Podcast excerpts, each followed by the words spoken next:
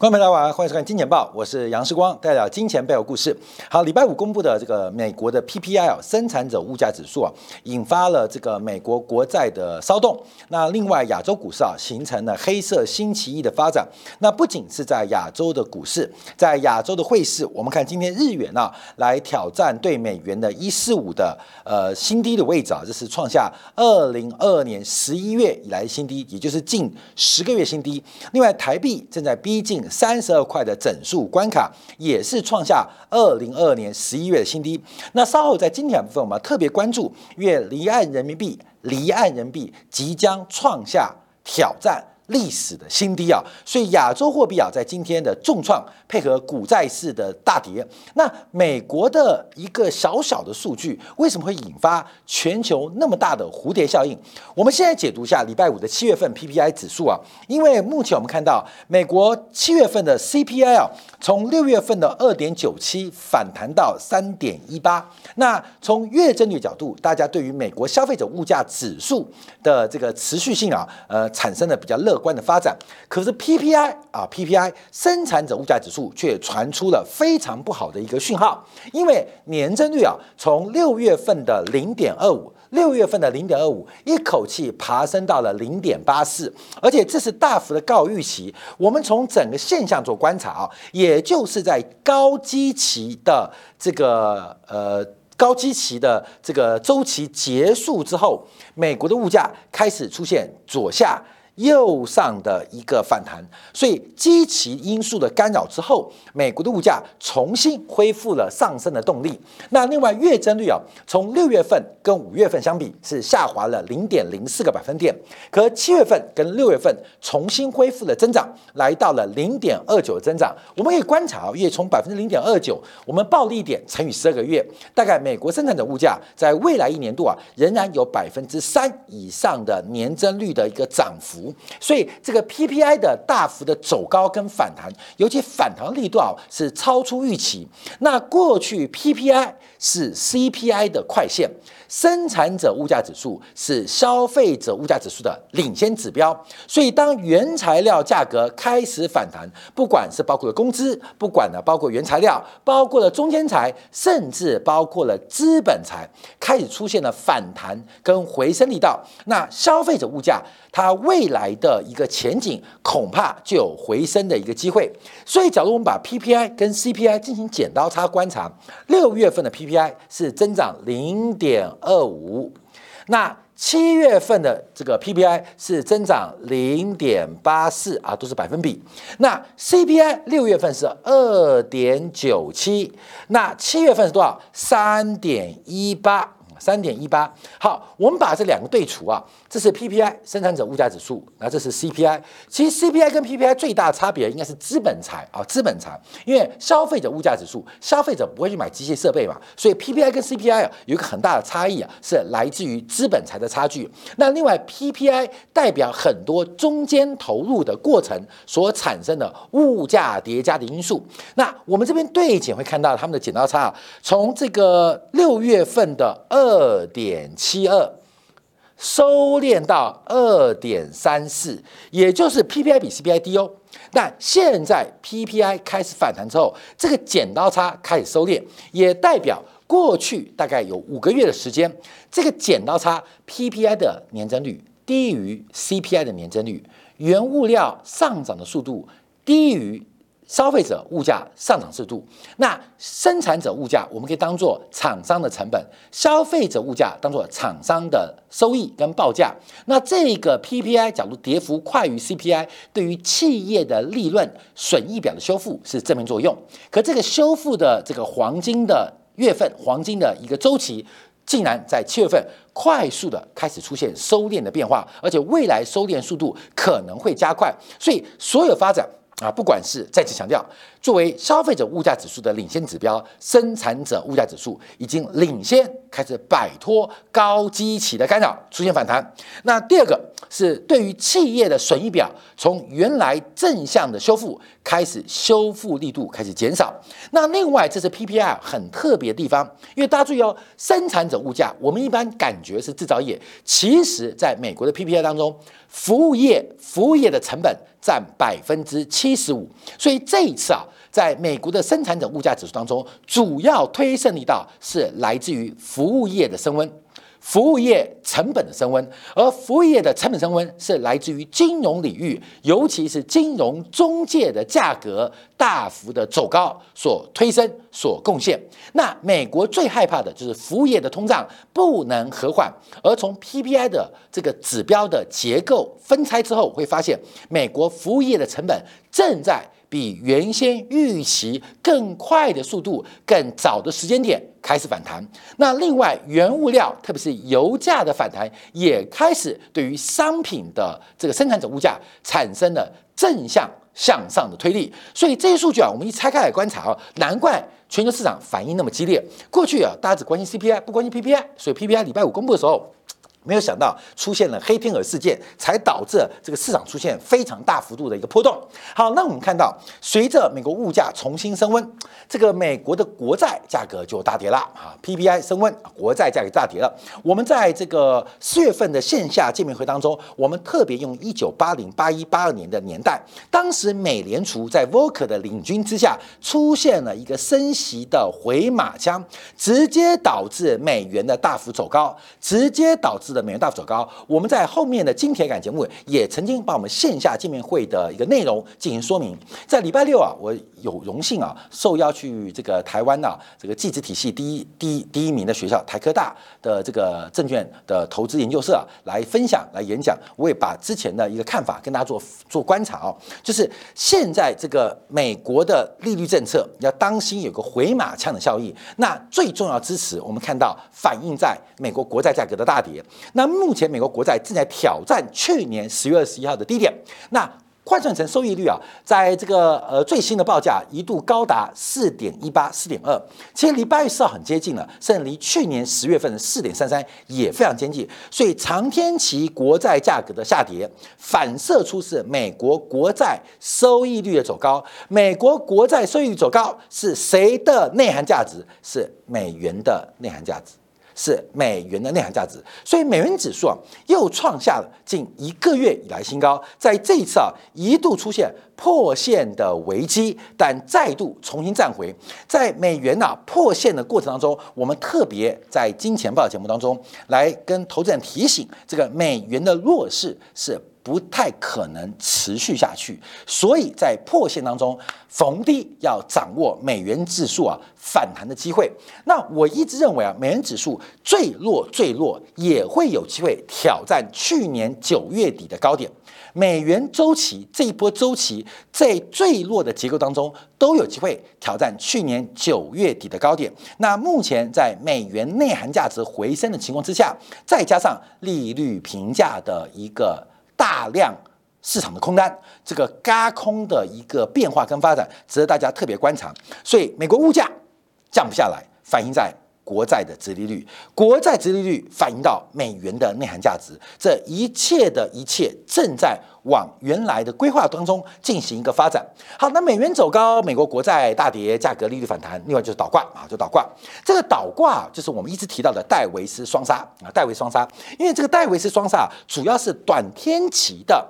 财务成本或是财货币的资金成本，对应于长天期的。资产收益率，那这种倒挂是不可能持续的。从过去的经验，不管是一九八九年，还是两千年，还是两千零六年，有人说啊，这个倒挂是预告美国的衰退。可事实上，倒挂常常是资产泡沫的尾声，泡沫终结的一个讯号。那这一次啊，我们说实在话，看一年的倒挂。看了一年戴维斯双杀都没有发生过啊，都没有发生过，直到现在感觉又来了。主要原因是这波倒挂是创下历史最深的一个程度，而且倒挂的时间也比过去来的更长。好，这个之前啊，一九八年代我们曾经说明过，因为当时的美国国债的利率，包括非方瑞都是来到了百分之十八，是在百分之二十，所以相对来讲啊，以比例来讲，这一次倒挂幅度应该是这个近二战以来。最深的一次，也是最久的一次。而这种利率、殖利率倒挂的不可持续，就是我们一直等待的一个机会。只是这次非常久。好，再强调为什么叫倒挂不可持续？为什么叫倒挂不可持续？你去观察，包括了台积电，包括了台积电内部的这个专案计划。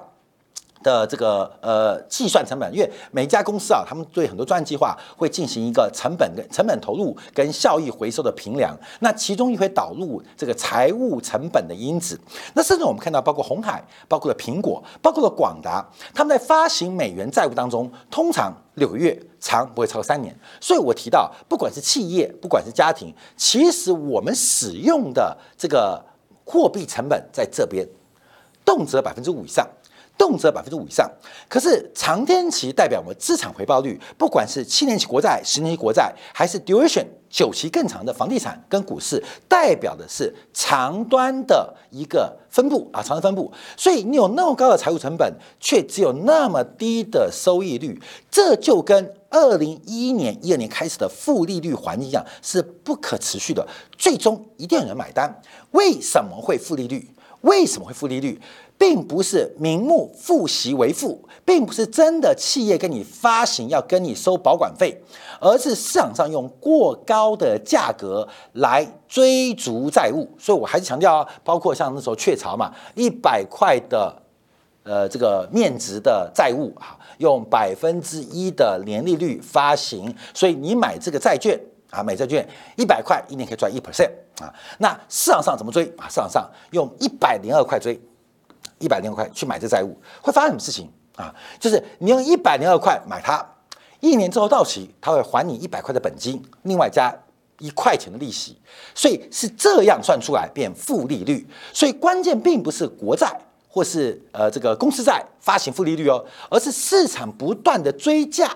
导致报酬率实质为负，这是负利率来源。那为什么会有这种追价？会有追价，因为期待还有最后一只老鼠会接棒。那这个最后一只老鼠接棒，就在二零二二年去年宣告结束，最后一只老鼠被屠杀。好，所以我们看到这个是负利率环境，这是不可持续的，因为不可能有负利率环境，这是直观。用尝试是不可能存在的，可是，在市场的泡沫的顶峰，是没有人关心这个事情，因为相信有人用一百零三块买，有人用一百零四块买，只要有人买，我就可以从资本利得来回补我在利息不足的报酬率。那收益倒挂也是一样，叫不可持续，不可持续。所以短端是代表财务成本，长端就是股市收益、房地产报酬，这是不可能持续的，这是不可能持续的，只是持续了好久，持。续了一年，好，现在开始收敛。我们这几天在追踪啊，就是从整个直率曲线，它目目前目前慢慢的从原来的五年到三年，现到两年哦，开始进行交叉，也就最新的直率曲线，它正在全线的往上，不管是二十年期的、十年期的、七年期的、五年期的、三年期的，全线往上进行了一个修复。那这个修复很麻烦，因为过去倒挂的修复，记住哦，过去倒挂修复就是长端。很高，呃，短短端很高，长端很低。过去的修复是短端，在美国或央行的降息情况之下，由短端发动修复，而这一次很特别的修复是由长端利率的走高来进行修复，来进行修复，这是个很特别现象哦。所以观众要注意啊，其实在过去一年啊，这个市场在经过去年大幅修正。跟大幅调整之后，这个反弹出现了很多意象，而这些意象其实不太可持续，不太可持续。我们就对比啊，这个修复像什么？哎，我们讲个实例来讲，实例来讲，今年我今天查一下，台湾呢加权指数今年到今天为止涨了十五点九六 percent，这是台湾加权指数哦。那我们从年初到现在，一直建议大家来用本币台币去贷款。去存美元，我们先从美元报酬做观察。美元的报酬到今天为止，到今为止，除了贬值七点零四，就是等于是美元升值，再乘以百分之五的报酬，等于等于大概台币到今为止有十二点四 percent 的报酬。